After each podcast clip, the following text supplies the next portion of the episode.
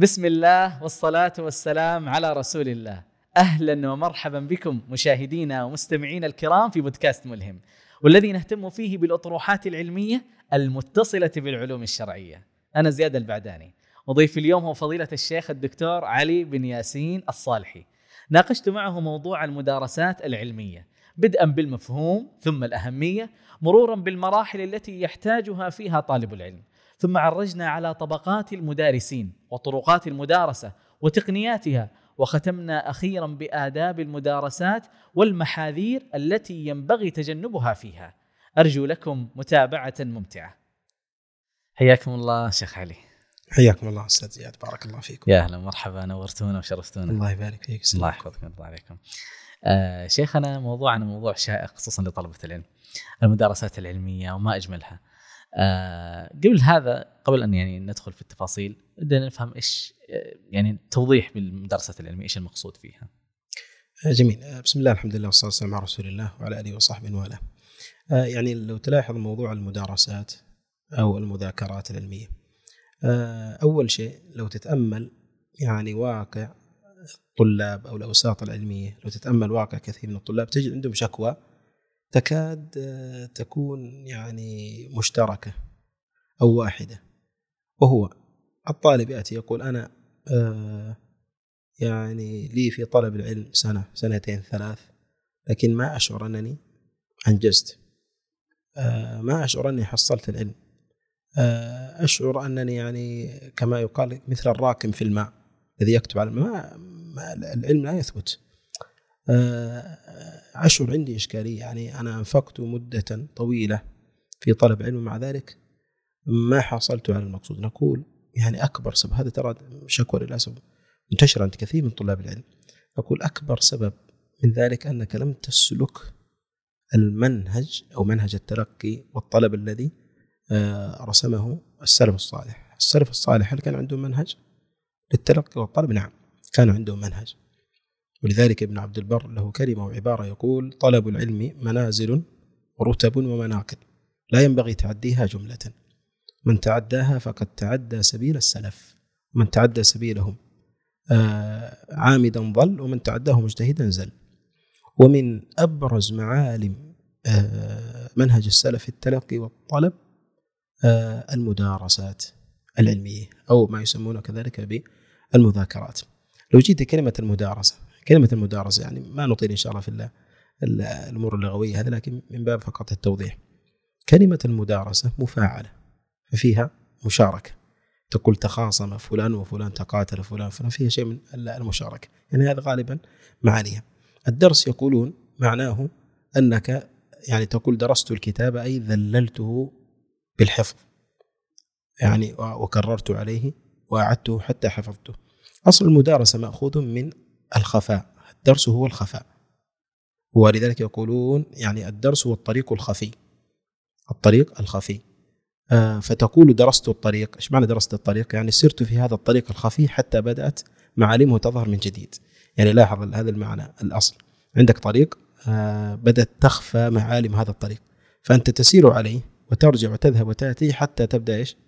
تظهر المعالم من جديد. نفس الكلام في المدارسة.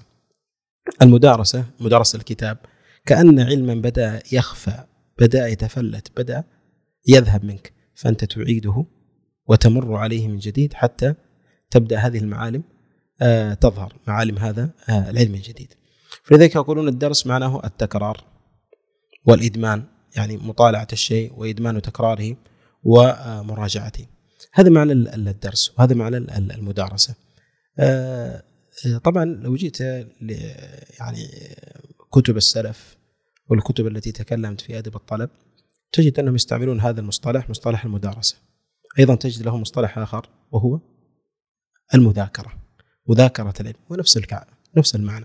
المذاكرة مأخوذة من التذكر ضد النسيان، فالمدارسة والمذاكرة، وأحيانا يسمونها بالمعارضة كذلك، معارضة العلم، كلها بمعنى واحد، ومعناها إذن تكرار العلم ومراجعته والحرص على تعاهده وعلى تثبيته حتى لا يتفلت منك. إذن نفهم كذلك نقطة مهمة، وهو أن المدارسة تتناول شيئا من طبيعته أنه يخفى ويمحى ويذهب إذا تركته. مثل الطريق، إلى الآن الطريق الذي يسير فيه الناس لو تركوا سلوكه وش يحصل له؟ خلاص يبدأ يتلاشى ويخفى. فكذلك نفس الكلام الآن في المدارسة والمذاكرة.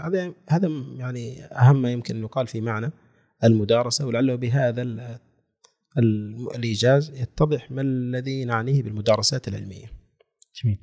هل المدارسات العلمية بالنسبة لطالب العلم الشرعي يعني هي من الأهمية بمكان بحيث يحرص عليها حرصا شديدا، ولا هي يعني وسيلة من وسائل التحصيل إن توفرت كان بها وإلا فيغني عنها الكتاب وغيره؟ جميل.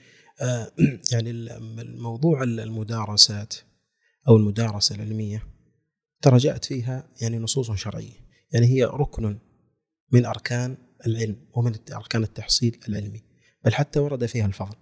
يعني حديث أبي هريرة النبي صلى الله عليه وسلم أنه قال: وما اجتمع قوم في بيت من بيوت الله يتلون كتاب الله ويتدارسونه بينهم. يتدارسونه يتعاهدونه بالقراءة بالحفظ بالتعلم إلا وفيه الفضل العظيم، إلا نزلت عليهم السكينة وغشيتهم الرحمة وعفتهم الملائكة وذكرهم الله في من عنده. هذا يدلنا على فضل المدارسة. أيضا في الحديث الآخر حديث ابن عباس رضي الله عنه قال: كان النبي صلى الله عليه وسلم أجود الناس، وكان أجود ما يكون في رمضان حين يلقاه جبريل فيدارسه القرآن، يدارسه ويعارضه القرآن. فيعرض النبي صلى الله عليه وسلم القرآن على جبريل، وجبريل يعرض القرآن على النبي صلى الله عليه وسلم، فيعرض كل واحد منهم القرآن تذكرا له وتعاهدا له حتى لا يتفلت. إذن هذا من فعل النبي صلى الله عليه وسلم وهو يحرص على المذاكرة. أيضا جاء الحث على المذاكرة وعلى المدارسة. يقول صلى الله عليه وسلم كما في حديث ابن مسعود: استذكروا القرآن استذكروا القرآن، فلهو أشد تفلتا وتفصيا من صدور الرجال من النعم بعقولها. استذكروا يعني الحرص على يعني معاهدته وتثبيته ودوام المراجعة. كل هذه النصوص تدل على فضل المذاكرة. أيضا القراء الذين كانوا في عهد النبي صلى الله عليه وسلم الذين قتلوا واستشهدوا في واقعة بأرمعونة، يعني جاء في وصفهم أنهم كانوا يقرؤون. لماذا سموا القراء؟ كانوا يقرؤون القرآن ويتدارسون بالليل، يقرؤون القرآن ويتدارسون بالليل، يتعلمون يتدارسون يحصلون على المذاكرة، ولذلك سموا القراء. القراء المقصود بهذا المصطلح قديما ليس فقط مجرد من يقرأ القرآن، بل القراء هو بمعنى الفقيه، يعني قارئ فقيه بالقرآن. إذن كل هذا يدلنا على فضل المدارسة، وأنها يعني من الأهمية بمكان لما جاءت بها النصوص وردت في فضلها. ما فائدة هذه المدارسة والمذاكرة لطالب العلم؟ وهل هي من الأهمية بمكان في البناء العلمي؟ وهل هي يعني محور وركن ركين؟ الجواب نعم، يعني وردت عدد من النصوص على السلف في ذلك. إذا جينا لفوائد المدارسة نجد أنها للطالب العلم وفي البناء العلمي نجد أنها عدة أمور. أولا السلف وردت عنهم كلمة جميلة يقولون: حياة العلم مذاكرته، حياة العلم مذاكرته. هذه وردت عن عدد من السلف، أن المذاكرة هي تحيي العلم، العلم يموت ويحييه ماذا؟ المذاكرة. الحسن رضي الله عنه الحسن البصري رحمه الله يقول: حياة العلم مذاكرته وآفته النسيان. أيضا علي بن أبي طالب رضي الله عنه يقول: تذاكروا وتزاوروا وتذاكروا هذا الحديث، فإنكم إن لم تفعلوا يدرس علمكم، يعني يذهب ويتلاشى. الزهري رحمه الله كان يقول: إن للعلم غوائل، إن للعلم غوائل، وذكر من غوائله النسيان يعني عدم المذاكرة. كان يقول أيضا: إنما يذهب العلم بالنسيان وترك المذاكرة. ولذلك ما يعني عند السلف يقولون المذاكرة هي حياة العلم وعكسها موت العلم، وهي ماذا يسمونها؟ التناوة، يسمونها التناوة. التناوة يقولون عدم المذاكرة.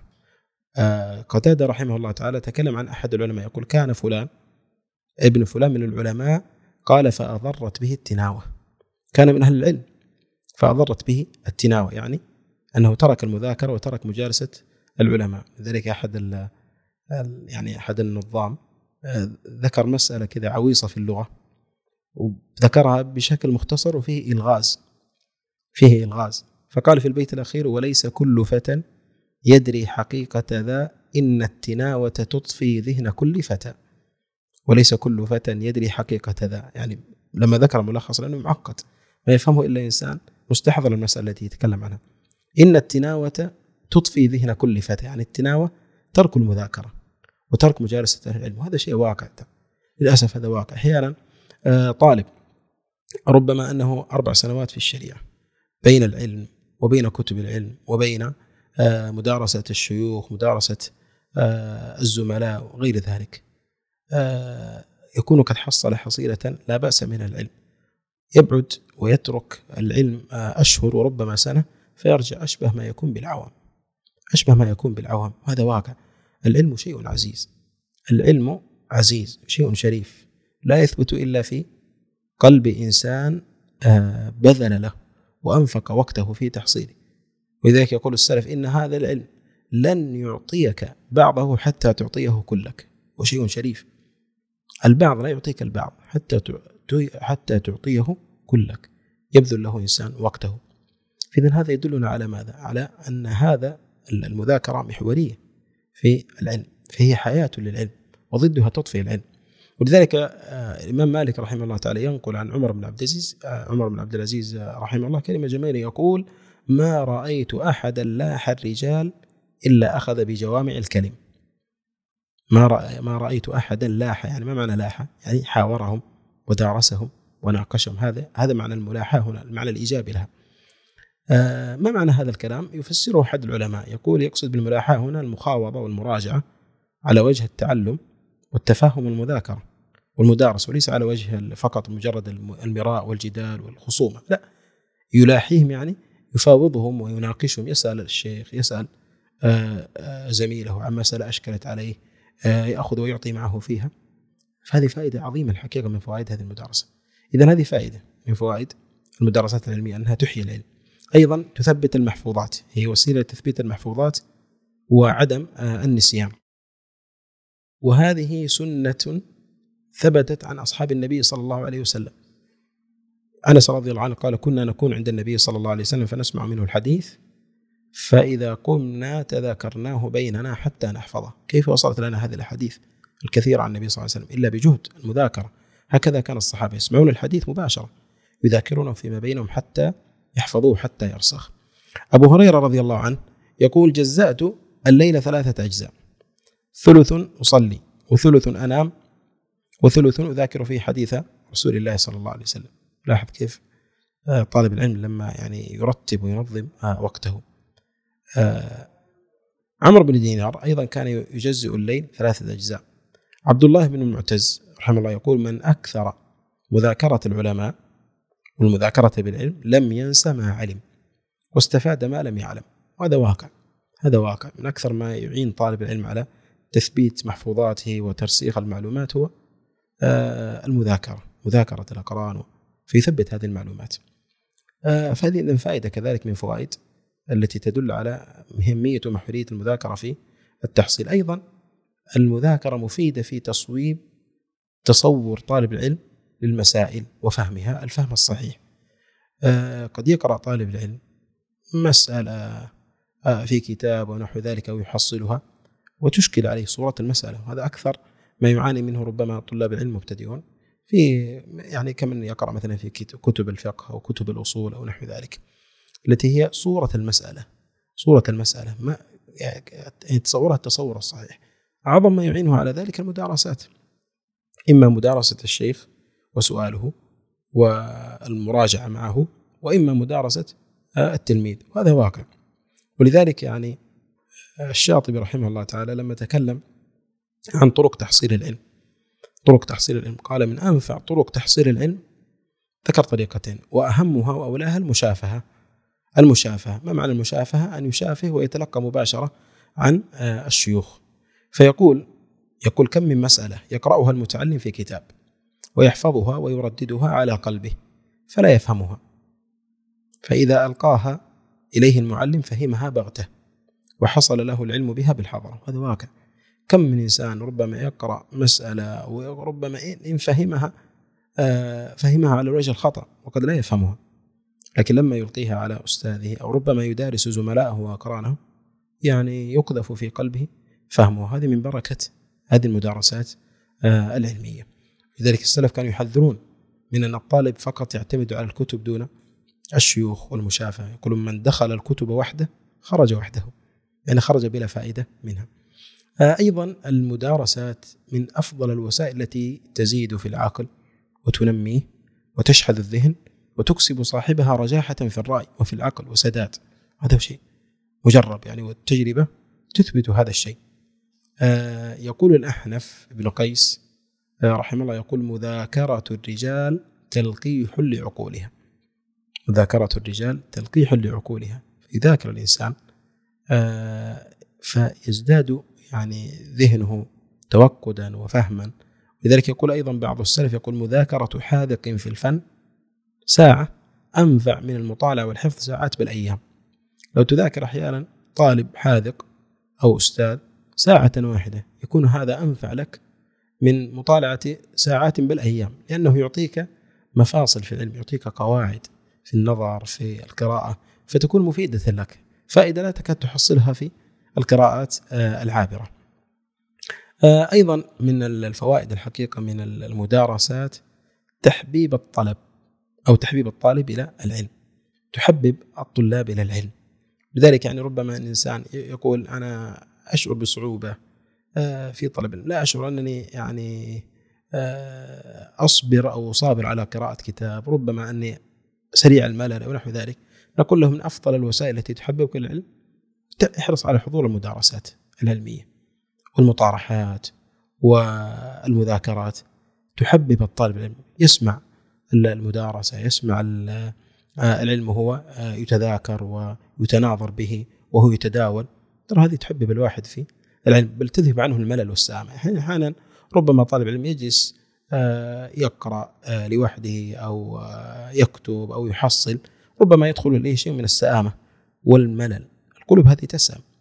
روحوا عن القلوب ساعة بعد ساعة، فإن القلب إذا أكره عمي، فأفضل والأنفع ما يعينه الحقيقة في تنشيطه وإعادة النشاط عنه وإذهاب السآمة والملل عنه المذاكرات. وذلك يقول عون بن عبد الله بن عتبة أحد التابعين، يقول أتينا أم الدرداء الصغرى فتحدثنا عندها فقلنا أمللناك يا أم الدرداء، يعني دخلنا عليك الملل، فقالت ما أمللتموني، لقد طلبت العبادة في كل شيء فما وجدت شيئا أشفى لنفسي من مذاكرة العلم، أو قالت مذاكرة الفقه. فهي تذهب السامع، ومن أفضل ما يذهب السامع عن الإنسان في ذلك نوع من المذاكرات سيأتي بيانه، هو المذاكرة الأدبية، المذاكرة بالأدب باللطائف، هذه كلها تذهب السامع ويعني تنشط الإنسان على المذاكرة. يعني تصور هذه الفوائد وغيرها الحقيقة، لكن هذه من أهم الفوائد التي تبين لنا أن فعلا المذاكرة والمراجعة والمدارسة ذات أهمية كبرى ومحورية في حياة طالب العلم. هل يحتاج طالب العلم إلى المدارسة في جميع المراحل؟ بداية المرحلة أول ما يبدأ ويشرع في طلب العلم، والمراحل التي تليها إلى أن يبلغ مرحلة الانتهاء، أم أنه يحتاج إليها في مراحل دون مراحل، والأهمية يعني تكون في مراحل معينة أكثر من غيرها؟ نعم، يعني الطالب العلم طبيعي ترى أن طالب العلم يمر بمراحل في طالب العلم. يبدأ من المرحلة التي يكون في ابتداء الطلب يحاول أن يحصل أصول العلم وقواعده الأساسية، ثم يبدأ ينتقل إلى مرحلة التوسط في العلم، يبدأ يأخذ بمفاصل هذا العلم، ويعني مسألة ما يقال يعني الحرص على أدلة والتحقيق في المسائل، ثم المرحلة المنتهية التي قد أحاط بمسائل العلم وانتقل إلى معرفة مقاصد العلم والترجيح وبين الأقوال إلى غير ذلك. المذاكرة ضرورية في كل مرحلة من هذه المراحل، هو يحتاجها طالب علم في ابتدائي، خصوصا مثلا في مذاكرة المحفوظات وفي مذاكرة أصول المسائل، يحتاجها طالب العلم المتوسط كذلك، يحتاجه حتى المنتهي. لذلك بعض العلماء تجدهم يألف كتاب يقول مثلا ألفته تبصرة للمبتدئ وتذكرة للمنتهي، الحافظ العراقي رحمه الله تعالى له منظومة معروفة في علم الأصول مصطلح الحديث تسمى التبصرة والتذكرة، لأنه يقول في بدايتها نظمتها تبصرة للمبتدئ تذكرة للمنتهي والمسند، فهي تذكرة المنتهي لا يستغني كذلك عنها وعن المذاكرة.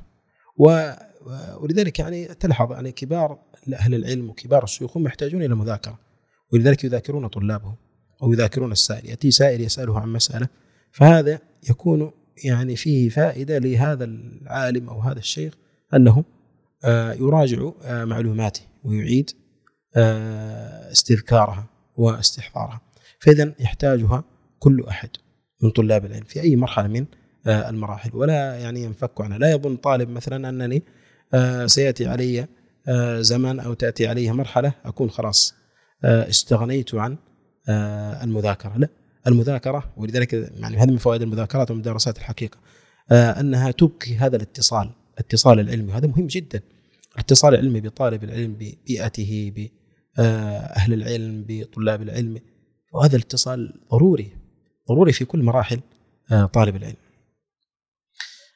ما هي أصناف من يدارسهم طالب العلم؟ هل يدارس جميع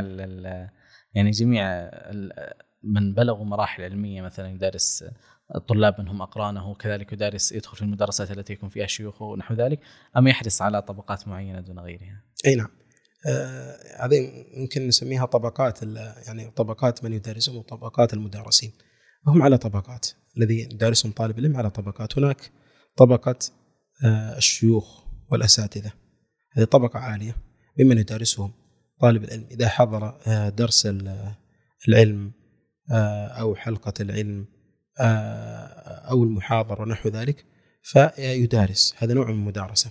وهذه كذلك مهمة أن الإنسان طالب العلم يحرص على مدارسة شيخه بأداب سيأتي إن شاء الله بيانه. ابن عباس رضي الله عنهما جاء في وصفه، عمر رضي الله عنه كان يقول في وصف ابن عباس يسميه فتى الكهول، يقول له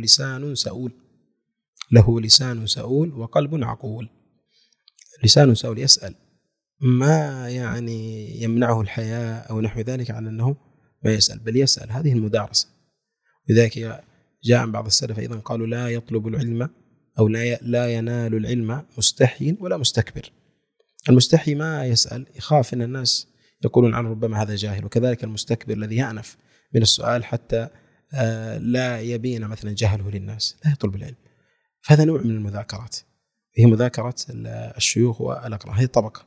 هناك طبقة أخرى وهي مدارسة الزملاء والأقران في الطلب، وهذه أشهر صور المذاكرات، هذه أشهر صور المذاكرة مدارسة الأقران، وهي كما قلت هي نوع من المدارسة، وهي وسيلة لإذكاء وتنشيط الاتصال العلمي في الأوساط البيئة العلمية وفي أوساط الساحة العلمية بين طلاب العلم، وهذه كما قلت من الضرورة بمكان. هذه مدارسة، هذا نوع من المدارسات، وهي أشهر هذه المدارسات. لذلك أهل العلم يقولون يعني يستحب لطالب العلم أن يتخذ قرينا، يتخذ له قرينا في الطالب العلم يدارسه ويذاكره ويراجع معه ويعينه كذلك في الطلب.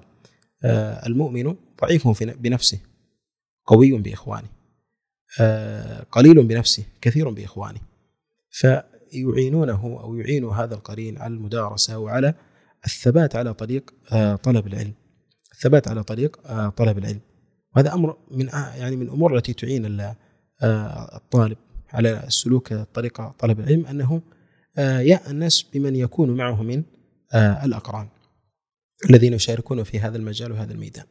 هذه طبقة، وهي أكثر أو أشهر هذه الطبقات، طبقات المدارسة. عندنا طبقة أخرى مدارسة التلاميذ، هي تختص بالشيوخ، مدارسة التلميذ ومدارسة الطالب، وهي كذلك من الأهمية بمكان.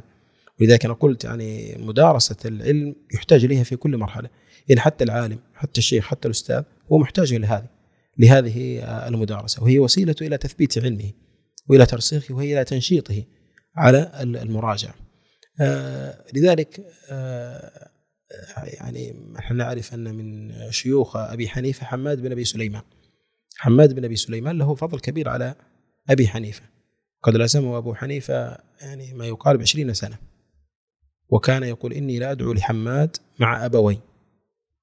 حماد بن أبي سليمان كان يحب هذا التلميذ النجيب أبا حنيفة، فسافر مرة حماد بن أبي سليمان إلى الحج أو إلى مكة، فقيل له، يعني كان مستعجلا للرجوع إلى الكوفة، فقيل له: إلى أي شيء أنت أشوق؟ إلى أي شيء أنت مشتاق؟ فقال: إلى مدارسة أبي حنيفة تلميذه. فيعني هذا يدل على أن حتى الأستاذ ترى محتاج للتلميذ، محتاج إلى مدارسته ومباحثته، ولذلك استفاد أبو حنيفة، يعني لحظ أبو حنيفة واستفاد من هذه المدارسة مع شيخه، فنقلها كذلك. مذهب أبو حنيفة، كيف تشكل مذهب أبو حنيفة؟ نعرف المذاهب المتبوعة وأهمها المذاهب الأربعة، وكل مذهب له طريقة في التشكل، ولكن غالبها أنه مذهب فردي، يعني كل عالم له أصوله. مذهب أبي حنيفة يقولون تشكل بطريقة جماعية، فأبو حنيفة يعني يجلس في الحلقة مع طلابه، عنده أبو يوسف القاضي، وعنده زفر، وعنده اللؤلؤي، وغيره من طلاب العلم، فيلقي عليهم المسألة، يطرح عليهم المسألة: ما تقولون في كذا؟ فهذا يصور المسألة ويذكر، وهذا يعترض، وهذا يجيب، فيتناقشون ويتداولون الرأي، وفي الأخير إن استقروا على رأي دونه أبو يوسف الأنصاري، أبو يوسف القاضي دون هذا الرأي ويحرص على التدوين، وإن اختلفوا دون رأي كل واحد. ولذلك مذهب أبي حنيفة مذهب جماعي، مذهب جماعي، وهو مذهب مكون من رأي أبي حنيفة وأبي يوسف ومحمد بن الحسن. هذه فائدة المدارسات. أيضا يعني عندنا الإمام الشاطبي رحمه الله تعالى، إمام خصوصا في علم المقاصد الشريعة، وهو من أول من وسع الكلام فيه، وله كتاب جليل القدر جدا في هذا الباب، كتاب الموافقات. كان يباحث تلميذه أبا جعفر القصار، فكان يباحثه بعض هذه المسائل فيدارسه.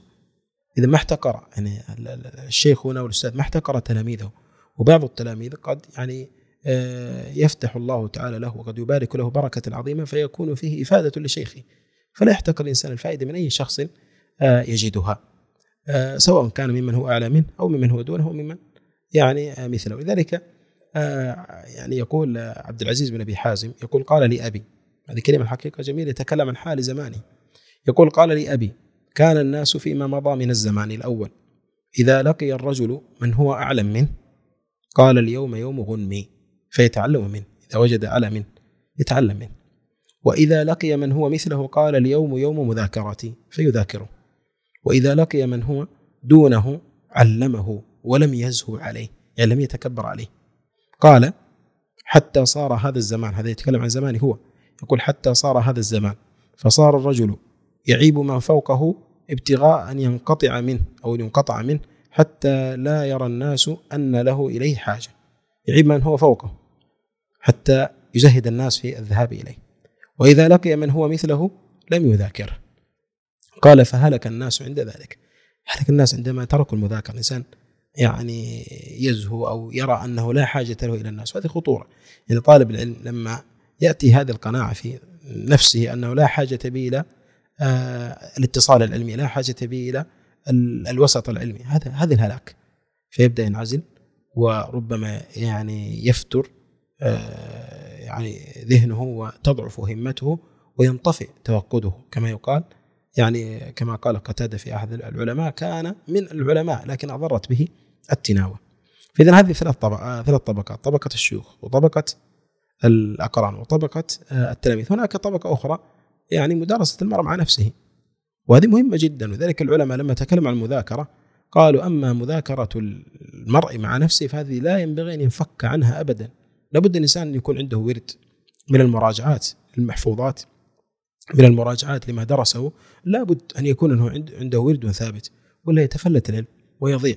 المدارسة الجماعية أو المدارسة مع الأقران قد لا تفي، وقد لا يسعف الوقت بأن يدارس كل ما تعلمه معه، لكن يعني المدارسة مع النفس هذه تسد الغرض والحاجة. هناك طبقة أخرى من المدارسات، أن يدارس من ليس أهلا للمدارسة، بقصد الانتفاع هو، بقصد التذكر وتثبيت المحفوظات. ولذلك يذكرون عن ابن شهاب جبل من جبال العلم، حافظ، ابن شهاب الزهري، محمد بن مسلم ابن شهاب الزهري، قالوا: كان يدرس أو يحدث الأعراب، أعراب ما يفهمون شيء، لكن كان يحدثهم لأجل ماذا؟ أن يثبت محفوظات. أيضا أحد المحدثين إسماعيل بن رجاء كان يجمع صبيان الكتاب الكتاتيب فيحدثهم ويتحفظوا بذلك، قالوا حتى يحرص على الحفظ. أيضا نقل عن إبراهيم قالوا أنه كان يقول حدث حديثك من يشتهيه ومن لا يشتهيه فإنه يصير عندك كأنه إمام تقرأه. لما تحدث من يشتهيه ومن لا يشتهيه يصير عندك كأنه إمام تقرأه، هذا نوعا أنك تحدث من ليس به من مدارسة، بل من الطريف، يعني مما ورد ومما ذكر عن الأعمش سليمان بن مهران الأعمش إمام من أئمة الحديث، كان يقولون أنه كان عنده تيس فكان يقرأ عليه الأحاديث والعلم ويضربه بعصاه ويقول أفهمت، فتناقل الناس يعني هذه الطرفة وأن هناك تيس الأعمش الذي كان يحدثه. إذن عندنا هذه الأصناف وهذه الطبقات المدارسة ومن يدارسهم طالب العلم. طيب، إذا أردنا أن نقرب العدسة على جانب المدارسات العلمية، ما هي الطرق والتقنيات في أثناء المدارسة العلمية؟ جميل. يعني كيف تكون المدارسة؟ الحين تكلمنا عن يمكن أهميتها، فائدتها، طبقات. طيب، واحد يجي يقول أنا طيب كيف أبدأ مدارسة؟ يعني ما هي الطريقة التي أبتدئ بها المدارسة، أو ما الذي أرجوه من هذه المدارسة؟ نقول مدارسة أنواع وأصناف، ويمكن أن نقسمها عدد من الأصناف. هناك مثلا مدارسة، إذا رجعنا المدارسة من حيث المقصود بها، ما الذي تقصده بالمدارسة والمذاكرة؟ نقول هناك مدارسة على قسمين: مدارسة للحفظ ومدارسة لأجل الفهم. مدارسة لأجل الحفظ لأنك تثبت محفوظك، ومدارسة لأجل الفهم لأنك يعني تفهم فهما صحيحا. المدارسة لأجل الحفظ، إذا جينا مدارسة الحفظ، هذه لها صور. مثلا مدارسة القرآن ثبت في حديث ابن عباس النبي صلى الله عليه وسلم كان يأتيه جبريل في كل رمضان فيدارسه القرآن فيعرض عليه القرآن. وابن حجر رحمه الله تعالى ذكر أن كل واحد منهما يعرض على الآخر، فالنبي صلى الله عليه وسلم يعرض على جبريل وجبريل يعرض على النبي صلى الله عليه وسلم القرآن. ولذلك العلماء يسمون هذه، يقولون هذه المدارسة أو المراجعة الجبريلية، وهي مفيدة الحقيقة لطالب العلم كي يثبت حفظه في القرآن. ويذكر عن الشيخ ابن عثيمين رحمه الله تعالى أنه كان يعني يراجع أو يذاكر قرينه الشيخ عبد الله البسام رحمة الله على الجميع بهذه الطريقة: هذا يقرأ جزءا من القرآن وهذا يقرأ الجزء الآخر، ثم يقرأ الجزء الثالث وهذا الجزء الرابع، هكذا، ثم يرجعون مرة أخرى فيقرأ الأول ما لم يقرأه من قبل، وبالطريقة هذه جزء ثم جزء. وهذه مشهورة عند أهل العلم. أنا أذكر أني سمعت الشيخ عبد الله بن جبرين رحمه الله تعالى يقول أن هذه الطريقة كانوا يصنعونها يعني طلاب العلم في انتظار الإمام يوم الجمعة، يعني يبكرون في الذهاب إلى المسجد، وبعضهم يأتي من بعد الفجر. فذكر مرة يقول أن 2 من طلاب العلم يعني جلسوا من بعد الفجر، فجر يوم الجمعة، بهذه الطريقة: هذا يقرأ جزءا وهذا يقرأ جزءا، فقرأوا 40 جزءا، يعني قرأوا القرآن كاملا، ثم عادوا مرة أخرى 10 أجزاء، وانتهوا عند صعود الإمام إلى المنبر. هذه مشتهرة، وهذه من أنفع الحقيقة الطرق في مراجعة القرآن. الإنسان ربما يراجع القرآن لوحده قد لا ينتبه لخطئه، لكن هذه الطريقة يجد معه قرينه فينبهه لها. أيضا هذه مدارسة القرآن. هناك مدارسة الحديث للحفظ، نتكلم الآن عن الحفظ، مدارسة الحديث للحفظ، ولها طرق كذلك. يعني هناك مدارسة بالأبواب، هذه كانت مشتهرة عند السلف. كيف بالأبواب؟ يأتي العالم أو المحدث ويلتقي بالمحدث الفلاني، فكل واحد منهم يعرض، يقول ماذا عندك من الحديث في باب كذا، في باب مثلا باب الآنية، فيعرضه، يسرد له أحاديثه، وذاك يسرد له أحاديثه، فينظر كل واحد ما الذي عنده من الزيادة التي ليست عند الآخر. هذه الطريقة كذلك كان يذاكر بها الإمام أحمد، كان يذاكر بها أبا زرعة الرازي. الإمام أحمد كان يحب أبا زرعة، كان يقول، الإمام أحمد كان يقول ابن الشافعي، يقول أبوك من 6 الذين أدعو لهم في صلاتي. كانت هناك 6 يدعو لهم الإمام أحمد بأسمائهم، منهم والداه، منهم الشافعي، ومنهم أبو زرعة. فالتقى مرة الإمام أحمد بأبي زرعة فكان يذاكره. بعد ذلك هذا أبو زرعة الرازي كان يقول لابن الإمام أحمد، يقول لعبد الله، يقول أبوك يحفظ 1000 حديث، يعني كم؟ 1,000,000. أبوك يحفظ 1000 حديث. قال كيف عرفت؟ قال ذاكرته وأخذت عنه الأبواب. طبعا العلماء بيّنوا ما المقصود ب1000 حديث، يقصدون هم يعدون الحديث إذا كان له طرق، ويعدون آثار الصحابة، ويعدون آثار التابعين، كله يسمونه حديثا. فالحديث مثلا إذا له 10 طرق يقولون هذا 10 حديث. بهذه الطريقة وصلت إلى 1,000,000. لا شك هذا إن عدد ضخم. وكيف عرفت؟ قال ذاكرته فأخذت عنه الأبواب، يعني آتي للباب الفلاني ماذا تحفظ فيه من الحديث، والباب الفلاني، وهكذا. هذه طريقة أيضا في المذاكرة في الحديث، أيضا بالأسانيد والمتون. هذه طريقة في المذاكرة، أحدهم يذكر السند والآخر يذكر متنه، يذكر السند وآخر يذكر متنه. هذه صورة من الصور كانت معروفة عند السلف، وهذه تثبت كذلك العلم أو الحديث. هناك مدرسة المتون، مدرسة المتون كذلك، يعني ربما أن يقسم المتن مثلا إلى عدة مقاطع، فالأول يأخذ المقطع الأول يسمعه، ثم الثاني الذي يليه، وهكذا، مثل ما ذكرنا في الطريقة الجبريلية في مراجعة القرآن. هناك هذه إذن مدرسة الحفظ وصورها التي ذكرناها. هناك مدرسة الفهم، وهذه سبق أن يعني سأتي إن شاء الله بيانها. هذا نوع من المدارسات من حيث المقصود بها، مدرسة الحفظ، وهناك مدارسة كذلك لي الفهم. هناك نوع آخر من المدارسات من حيث العموم والخصوص، من حيث العموم والخصوص. هناك مدارسات خاصة لدرس معين، وهناك مدارسة عامة لكل العلوم التي لدى طالب العلم. وللأسف هذه النوع أو هذا الصورة من المدارسات يغفلها كثير من طلاب العلم ويشتكي، ثم يأتي طالب العلم ويشتكي، يقول أنا ما أشعر أنني يعني حصلت العلم، على أنني قرأت وحضرت دروسا كثيرة، ربما يحضر دروسا كثيرة ويقول لكني لا أشعر أن ثبت العلم. أقول أنك غفلت هذه المدارسة. هناك مدارسة للدرس معين. ابن بدران رحمه الله، ابن بدران الحنبلي، تكلم عن طريقتهم في تحصيل العلم. الحقيقة لو تأملت ما ذكره وواقع كثير من الطلاب تجد أن البون شاسع. يقول كنا قبل أن نحضر الدرس نقرأ المتن ونحفظه، ثم نراجعه، يعني كل واحد يحاول منا أن يحلل عبارة المتن ويختبر فهمه له، ثم نراجع الشروح ونتدارسها، ثم بعد ذلك نأتي إلى الشيخ نحضر درسنا، وجل همنا أننا نحل الإشكالات التي مرت بنا أو نستزيد شيئا لم نجده في الكتب، ثم بعد ذلك إذا انتهينا من الدرس نرجع ونراجع ما تعلمناه من الشيخ. هذه المدارسة الخاصة من الضروري بمكان لطالب العلم. طالب الآن، واقع طلاب العلم للأسف، يحضر بكتابه إلى الدرس، ما قرأ الكتاب ولا نظر في المقدار أو في الورد الذي سوف يشرحه الأستاذ أبدا. يعني يجلس في الدرس، يبدأ الشيخ أو الأستاذ يقرأ، فتح الكتاب لأول مرة يقرأ معه، ربما علق، ثم أغلق الكتاب، فعهده به بعد ذلك الدرس الذي يليه، لا يراجع ولا يتعاهد ولا يذاكر. هذا كيف يريد أن يعني يحصل العلم؟ حياة العلم هي المذاكرة. هذا نوع إذن من المذاكرات، المذاكرة الخاصة لدرس معين. هناك نوع آخر من المذاكرة، المذاكرة العامة.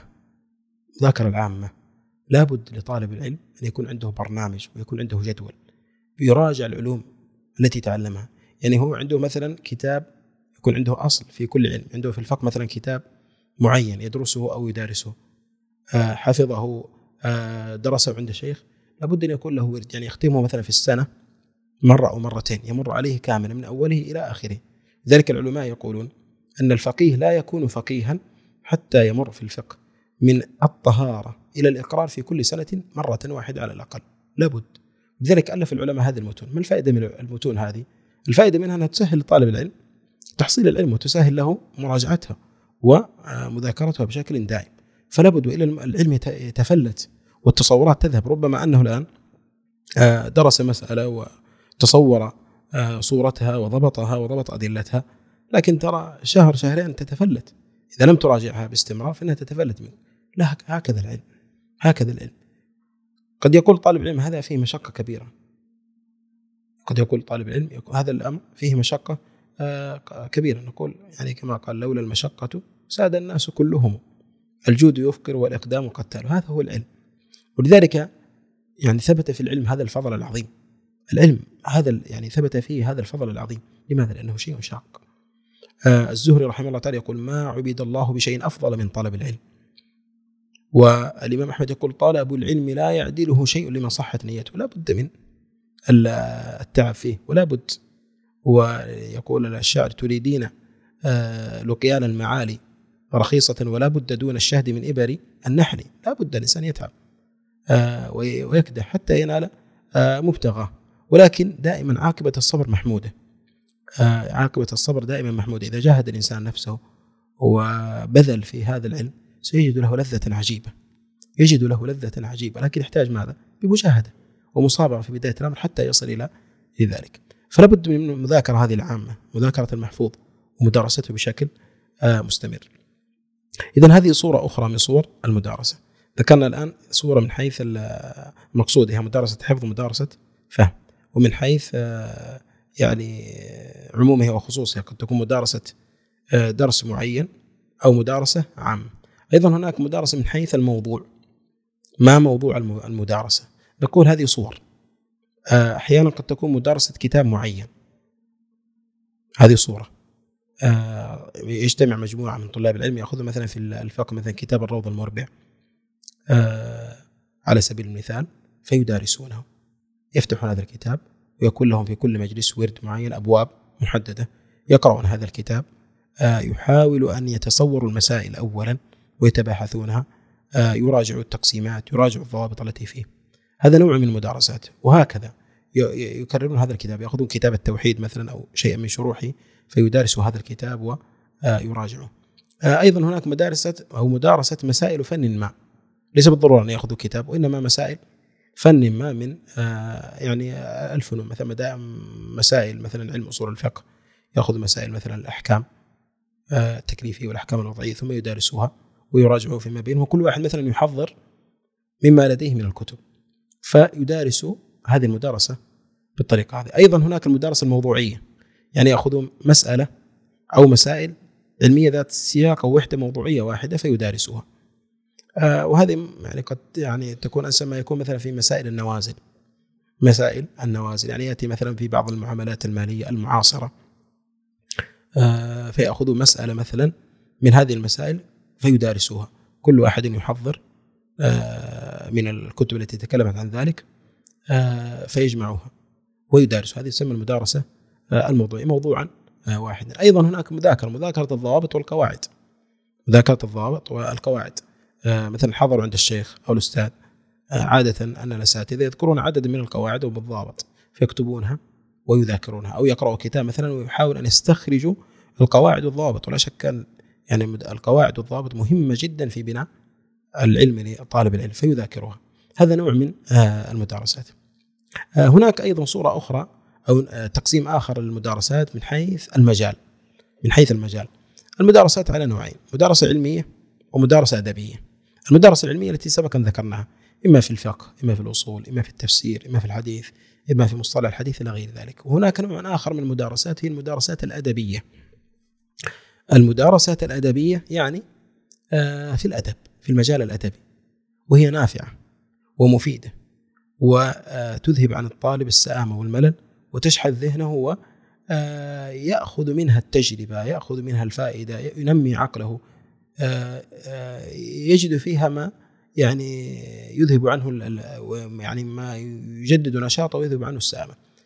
ولذلك العلماء ألفوا كتب الأدب يسمونها كتب المحاضرات أو كتب المذاكرات، يعني يحاضر بها الطالب ويذاكر بها، مثل مثلا كتاب بهجة المجالس لابن عبدالبر، وذكر أن هذا الكتاب وضع فيه ما يصلح للمذاكرة الأدبية. أيضا عيون الأخبار مثلا ابن كتابة، أيضا زهر الآداب للحصري، هذه كلها كتب مفيدة. ويعني جيد أن طالب العلم يكون له يعني كتاب منها يقرأ فيه ويراجع، لأنه يجد فيه الفائدة ويجدد نشاطه ويحببه إلى العلم.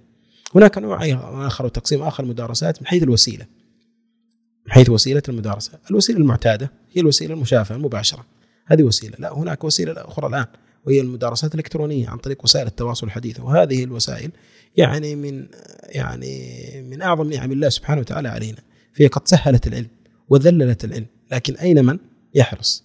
يعني وسائل الاجتهاد في تحصيل العلم الآن ميسرة، وسائل تحصيل العلم الآن أسهل ما يكون، لكن أين من يعني يستغل هذه ويهتبل الفرصة؟ فهذه المدارسات نافعة جدا، ولذلك يعني طلاب العلم ينبغي أن يغتنموا هذه المدارسات. يمكن أن يكون له مثلا لقاء مذاكرة أو مدارسة عن طريق وسيلة من هذه الوسائل عن بعد كما يقال، بشكل منتظم بشكل دوري، أسهل في اللقاء من الحضوري. ربما الحضور قد يحتاج شيء من الكلفة أو من الذهاب والمجيء، هذه بتحدد وقت وفي أي مكان يستطيع الإنسان أن يذاكر. يعني هذا يمكن أهم ما يقال في يعني التقسيمات أو طرق المذاكرة وتقنيات. متى تكون المدارسة؟ إيش هي الأوقات اللي يفضل إنه مثلا الواحد يعني يتدارس فيها، أو الأوقات اللي يجدول فيها الإنسان مدارسات معينة مع زملائه؟ أي نعم، يعني نحن لما ذكرنا أن المدارسة على قسمين، هناك مدارسة خاصة ومدارسة عامة. المدارسة الخاصة يعني مدارسة درس معين، هذه وقتها في يعني لابد أن يكون متزامن مع الدرس قبله وبعده، خصوصا المدارسة البعدية هذه مهمة جدا بعد يعني مذاكرة الدرس. ذكرنا حديث أنس رضي الله عنه أنهم كانوا يسمعون الحديث من النبي صلى الله عليه وسلم فيراجعونه حتى لا يتفلت، مباشرة إذا سمعوا من النبي صلى الله عليه وسلم تذاكروا حتى لا يتفلت. فهذا وقت هذه المدارسة الخاصة لابد أن يكون متزامن مع ما يسمعه. ولذلك يقول ابن جماعة الكناني في كتابه تذكرة السامع المتكلم، يقول: وينبغي المذاكرة في ذلك عند القيام من مجلسه قبل تفرق أذهانهم وتشتت خواطرهم وشذوذ بعض ما سمعوه عن أفهامهم، ثم يتذاكرون في بعض الأوقات. هذا مهم جدا، لا يعتمد الإنسان على الذاكرة. واحد يقول خلاص أنا سمعت المعلومة حفظتها، لا، المعلومة تتفلت. لكن احرص على الكتابة، احرص على المذاكرة، جدد العهد بها حتى لا تفوت. حتى لو ما وجد أحد يذاكر معه، يذاكر بنفسه. يعني لو الطالب مثلا انتهى من درس الأستاذ وما وجد مثلا من يعينه على المذاكرة، يذاكر بنفسه مباشرة حتى ترسخ المعلومة. راجع في البيت هذه المعلومة قبل أن تأتي الدرس الذي يليه، حاول أن تراجع الدرس السابق، حاول أن تقرأ ولو بشكل سريع، لو بدقائق، ما الذي سوف تأخذه.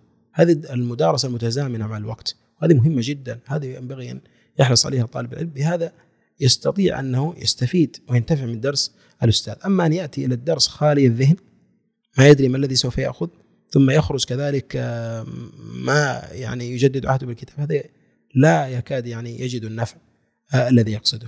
هناك مدارسة العامة. المدارسة العامة هي المراجعة، مذاكرة العلم والمحفوظات، هذه يعني وقتها بحسب ما يعني يرجع إلى صفاء ذهن الإنسان. يعني وقتها هو الوقت الذي يكون ذهنه صافيا فيه، غير منشغل القلب، مستجمع القلب، هذا مهم جدا. وكان السلف رحمه الله تعالى يقولون: أفضل المذاكرة الليل. يكون أفضل المذاكرة أو أفضل أوقات المذاكرة مذاكرة الليل، لأن الليل فيه يعني صفاء ذهن، قد يكون يعني بعد عن الأشغال، الإنسان مستجمع لذهنه.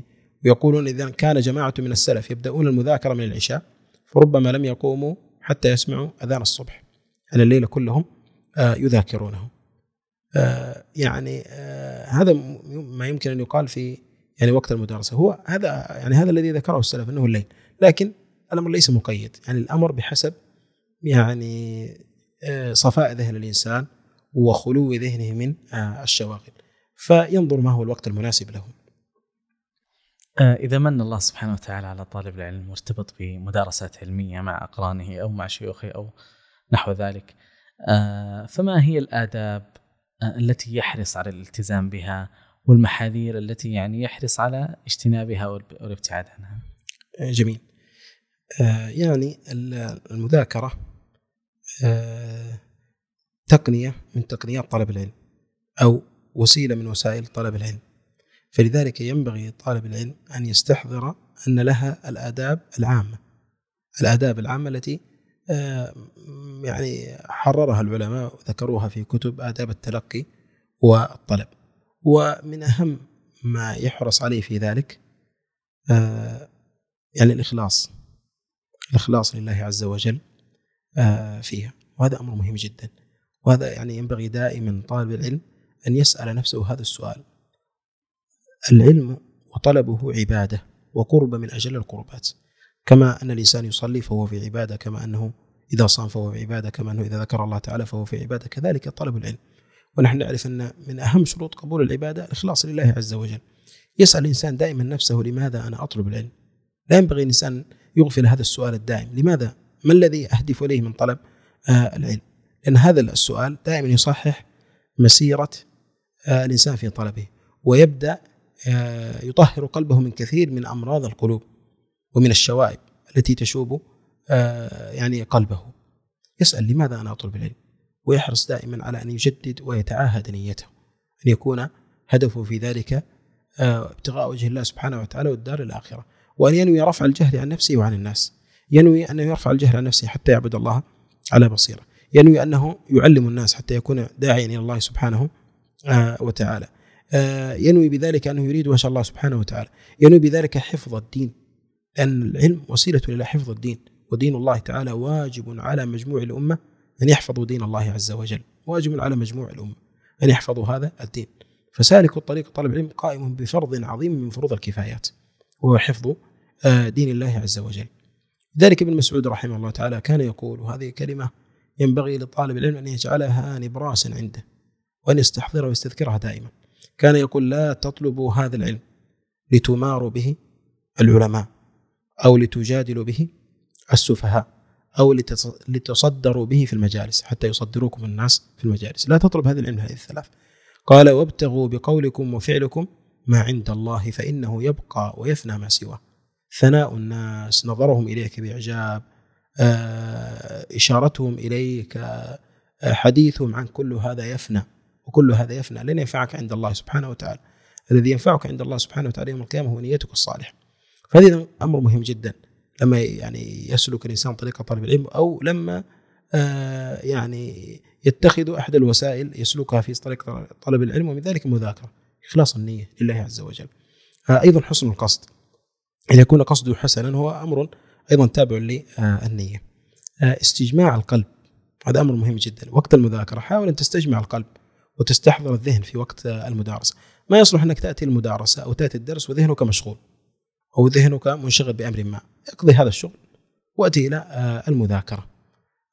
أما شتات الذهن ويعني انشغال القلب، هذا ما تكاد تستفيد من هذه المذاكرة. فيحرص دائما أن يعني تخير الوقت المذاكرة الذي يكون فيه غير منشغل الذهن، أو يحرص على أن كان عنده شغل قبل وقت المذاكرة أنه ينتهي من هذه الأشغال حتى يأتي مستجمع القلب. ثم إذا جئنا آداب المذاكرات، يعني مع كل صنف من هذه الأصناف الثلاثة، كنا مع الشيوخ ومع الأقران ومع التلاميذ. إذا جئنا مع الشيوخ، لما يذاكر الشيوخ مهم جدا الأدب والتبجيل مع الشيخ. أنت لما تذاكر الشيخ ليس كما تذاكر القرين، لابد الإنسان أن يعني يستذكر أو يستحضر هذا الفرق. فلابد له من الأدب معه، من حسن السؤال. المذاكرة مع الأستاذ يعني هي صورتها أو أجل صورها حسن السؤال. ما ترون في كذا، يعني لا يكون مثلا أسلوبك أسلوب المعترض، وإنما أسلوب المتلطف ب يعني السؤال. ولذلك يحسن الإنصات ويترك الممارة. لما عرضت أو سألت الشيخ أو طلبت منه إيضاح شيء أو مسألة، أحسن الإنصات. وحسن الإنصات ركن من أركان العلم، وطريق من طرق طلب العلم. وتترك الممارة، المجادلة التي لا طائل من ورائها، وإنما تتلطف في السؤال. لذلك اثنان من العلماء من الفقهاء السبعة، أحدهم أبو سلمة ابن عبد الرحمن ابن عوف، والثاني عبيد الله ابن عبد الله ابن عتبة بن مسعود، كلهم من تلاميذ ابن عباس، لكن أحدهما نال من ابن عباس أكثر من الآخر. لماذا؟ لأنه كان يتلطف له، أبو سلمة بن عبد الرحمن كان يماري، كان يجادل ويماري ابن عباس، فيصد عن ابن عباس، ما يعطيه العلم. وأما عبيد الله بن عبد الله كان يتلطف لابن عباس، فيغره بالعلم غرة، يعني يطعمه كما يطعم الفراخ، يطعمه العلم، لأنه كان يتلطف له. هذا مهم جدا، التلطف للشيخ حتى يعني تحظى ببركة علمه. وذلك أبو سلمة بن عبد الرحمن ندم، قال: إنني حرمت علما كثير من عباس بسبب مماراتي له ومجادلتي. أيضا مهم جدا في مدارسة الشيوخ، لا ينبغي أن يكون هذه من المحاذير. احنا ربما نتكلم عن الآداب وعن المحاذير يعني مع بعض. لا يكون هم ولا يكون قصد طالب العلم لما يأتي للشيخ ويدارسه تتبع الأثرات والزلات، أو امتحان الشيخ في علمه. هذا من أسوأ مقاصد طلاب العلم. يأتي فقط يريد أن يمتحن الشيخ، يسأل يعرف كيف علم الشيخ، هل هو جيد ولا ليس كذلك، أو يحاول أن يتتبع الأثرات، أو فقط يريد أن يعرف يعني رأي الشيخ في المسألة الفلانية حتى يريد أن يضعه في صنف معين. هذا من أخطر ما يكون. وابن حزم رحمه الله تعالى يقول لما تكلم عن آداب طالب العلم يقول: فإذا حضرت مجلس علم فليكن حضورك حضور مستزيد علما وأجرا، لا حضور طالب عثرة تشنعها أو غريبة تشيعها، فإن ذلك من سمات الأرذال الذين لا يفلحون في طلب العلم أبدا. وهذا واقع. طالب العلم الذي يكون هذا هدفه يفتن أصلا وينقطع عن طالب العلم ولا يبارك له في العلم، يحرم بركة العلم، يحرم بركة العلم من أستاذه. وهذا واقع ونماذج كثيرة في السابق وفي الوقت المعاصر ممن يعني سلكوا هذا المسلك السيء حرموا بركة طالب العلم. أيضا هنا نقطة مهمة جدا، لما يدارس الأستاذ فرق بين المدارسة وبين أخذ الفتوى، وهذه نقطة في غاية الأهمية.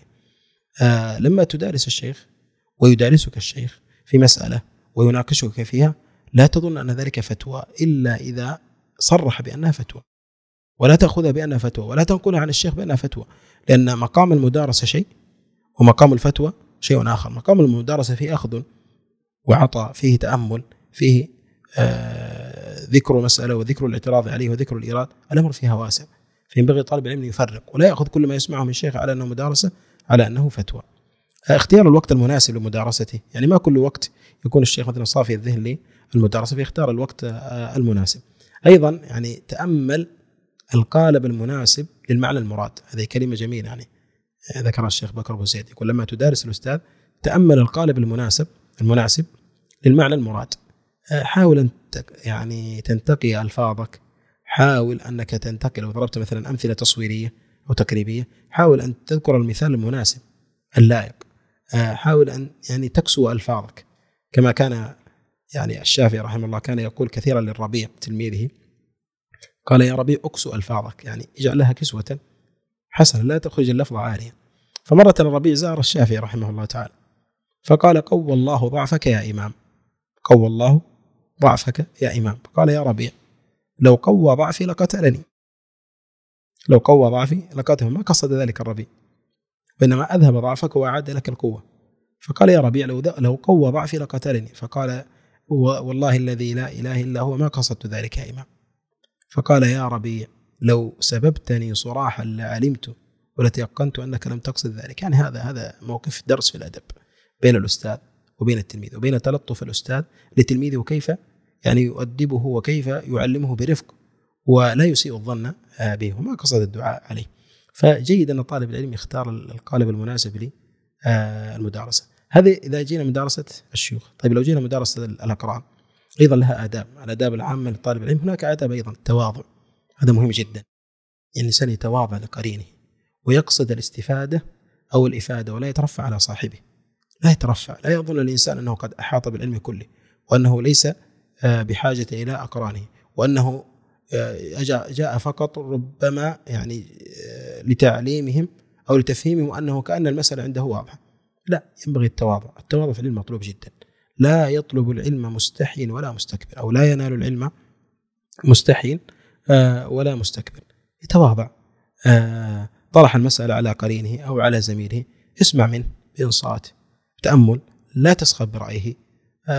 ربما قد يكون في نهاية المال هو الرأي الصواب، وأنك أنت كنت تفهم المسألة بشكل خاطئ. لا تترفع على صاحبك أو على الإفادة، اقبل الفائدة من أي أحد جاءتك. فهذا بهذا تنال بركة العلم، بهذا تنال بركة العلم. والعلوم يعني من رزق الله سبحانه وتعالى. الله تعالى يرزق من يشاء، الله سبحانه وتعالى يرزق من يشاء. ولذلك يقول بعض النظام يقول: وقسمة الحظوظ فيها يدخل فهم المسائل التي تنعقل، فيحرم الذكي من فهم الجلي إن لم يكن من حظه في الأزل. ربما أذكى الناس يخفى عليه فهم مسألة ظاهرة يعلمه إياها ربما تلميذ له أو ربما إنسان عامي. هذا رزق، هذه أرزاق من الله سبحانه وتعالى. وطالب العلم الحصيف حكمته ضالته، أن وجدها أخذها وهو أحق بها. أيضا يتحرى الإنصاف، ينصف ويتلاطف، يكون لطيف في أسلوبه، لا يكون فيه شيء من الترفع أو الاستعلاء أو المبادرة بالتخطئة مثلا أو المشاغبة أو التشغيب، لا يكون القصد التباهي، لا يكون القصد التباهي. ربما أن بعض هذه كلها ترجع للموضوع الأول، الموضوع النية وحسن القصد. ربما أن بعض طلاب العلم ضبط مسألة أو حفظها ونحو ذلك، فيأتي يعني بصورة أنه يدارس، وفي الحقيقة يريد أن يتباهى بعلمه ويخرج ما لديه، والله أعلم بنيته. لا يكون قصدك التباهي أو أن تعرف بذكاء. بعضهم فقط يعني ربما أنه يعني يجمع بعض المسائل أو عقد المسائل ويعرضها ويدارس بها. لماذا؟ حتى يشير إليه بالذكاء أو يعني يعطي انطباع للآخرين عنه أنه ذكي أو فاطن ونحو ذلك. هذا ما يفيدك عند الله سبحانه وتعالى. ما الفائدة أنهم أخذوا انطباع عنك أنك ذكي أو أنك نابه، ثم عند الله سبحانه وتعالى تأتي في ذلك اليوم الذي أنت في أحوج ما يكون الحسنة، فإذا هذا العمل ذهب كله رياء وسمعة. فمهم جدا لطالب العلم يكون هذه النية موجودة عنده. أيضا يبتعد عن الحيف والشغب، لا يجر على أحد، يعني لا يسرع بالتخطئة ولا يشغب. يعني المجلس مجلس مدارسة، مجلس علم، مجلس أدب، ينبغي أن يكون فيه سكينة، ليس فقط مشاغبة أو ارتفاع صوت أو تعالي أصوات. ليس بعلو الصوت أن تنتصر، ليس المقام مقام مذاكرة، هذا مناظرة. هذا مهم جدا. المدارسة شيء والمناظرة مقامه آخر. الآن في مدارسة ودراسة للعلم. أيضا مهم لطالب العلم اختيار من يدارسون بعناية، اختيار القرين المناسب للمدارسة، الحريص على يعني المدارسة والذي فيه يعني اهتمام بهذا المجال. أيضا لما تأتي إلى مدارسة الطلاب والتلاميذ أيضا لها آداب.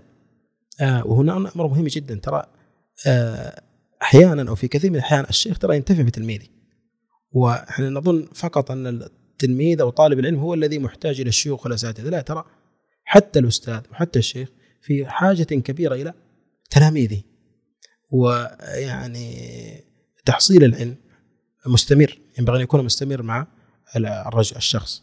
وأكثر ما يعين الإنسان على تحصيل العلم هو التدريس، ولذلك يقال إذا أردت أن تضبط العلم فدرسه، فهو محتاج الحقيقة إلى تلاميذه.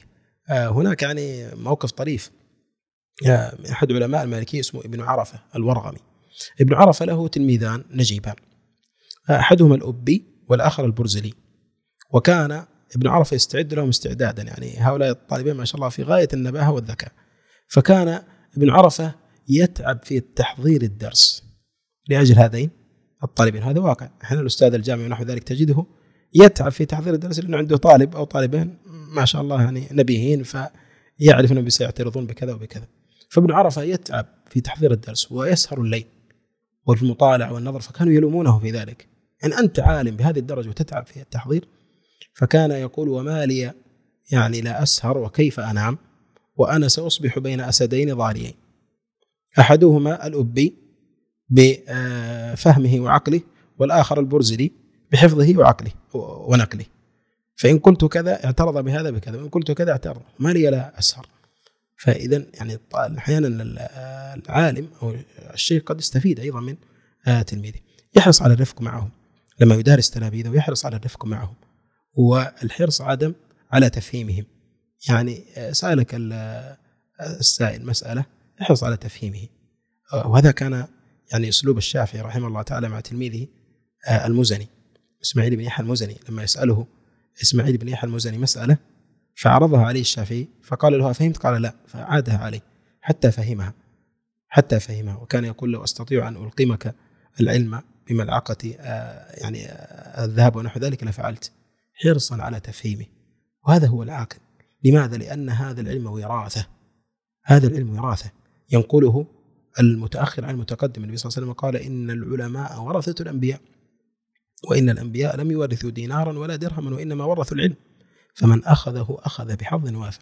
فالعالم والأستاذ والشيخ ينبغي دائما يستحضر هذا الأمر، أنك أنت في مجال التوريث، توريث العلم، ينبغي أن ترفق بهذا الطالب وتحرص على يعني تفهيمه والرفق به.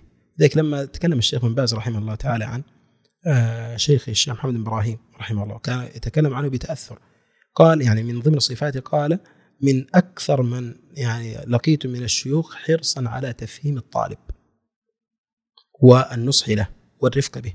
هذه ينبغي أن تلازم، هذه الصفة ينبغي أن تلازم الأستاذ، حتى وإن سألك ربما سؤال كما يقال يعني بين قوسين تافه، لكن لا تحتقر، لا تحتكر، اسمع للسؤال وفهمه، كذلك كنت من قبل فمن الله عليك، أنت كنت في يوم من الأيام في هذا المقام. فلا يحتكر الإنسان يعني جلساء، ولا يحتكر الطلاب، ربما أن من هؤلاء الطلاب من يكون بكرة الأيام يعني ينفع الله تعالى به نفعا عظيما. يعني هذه جملة من الآداب العلمية، وأظن أننا أشرنا إلى شيء من المحاذير التي ينبغي تجنبها فيها، والله أعلم. السلام. سمعت أحدهم يقول أن يعني من الأمور التي تتميز بها المدارسة عن غيرها أنه يحصل فيها استثارة يعني علمية لذهن الشخص المدارس والذين يتدارس معهم، بحيث يتوقد الذهن بعكس، يعني مو نقول بعكس، لكن يعني قد لا يتوفر هذا بذات الدرجة في بقية وسائل التحصيل.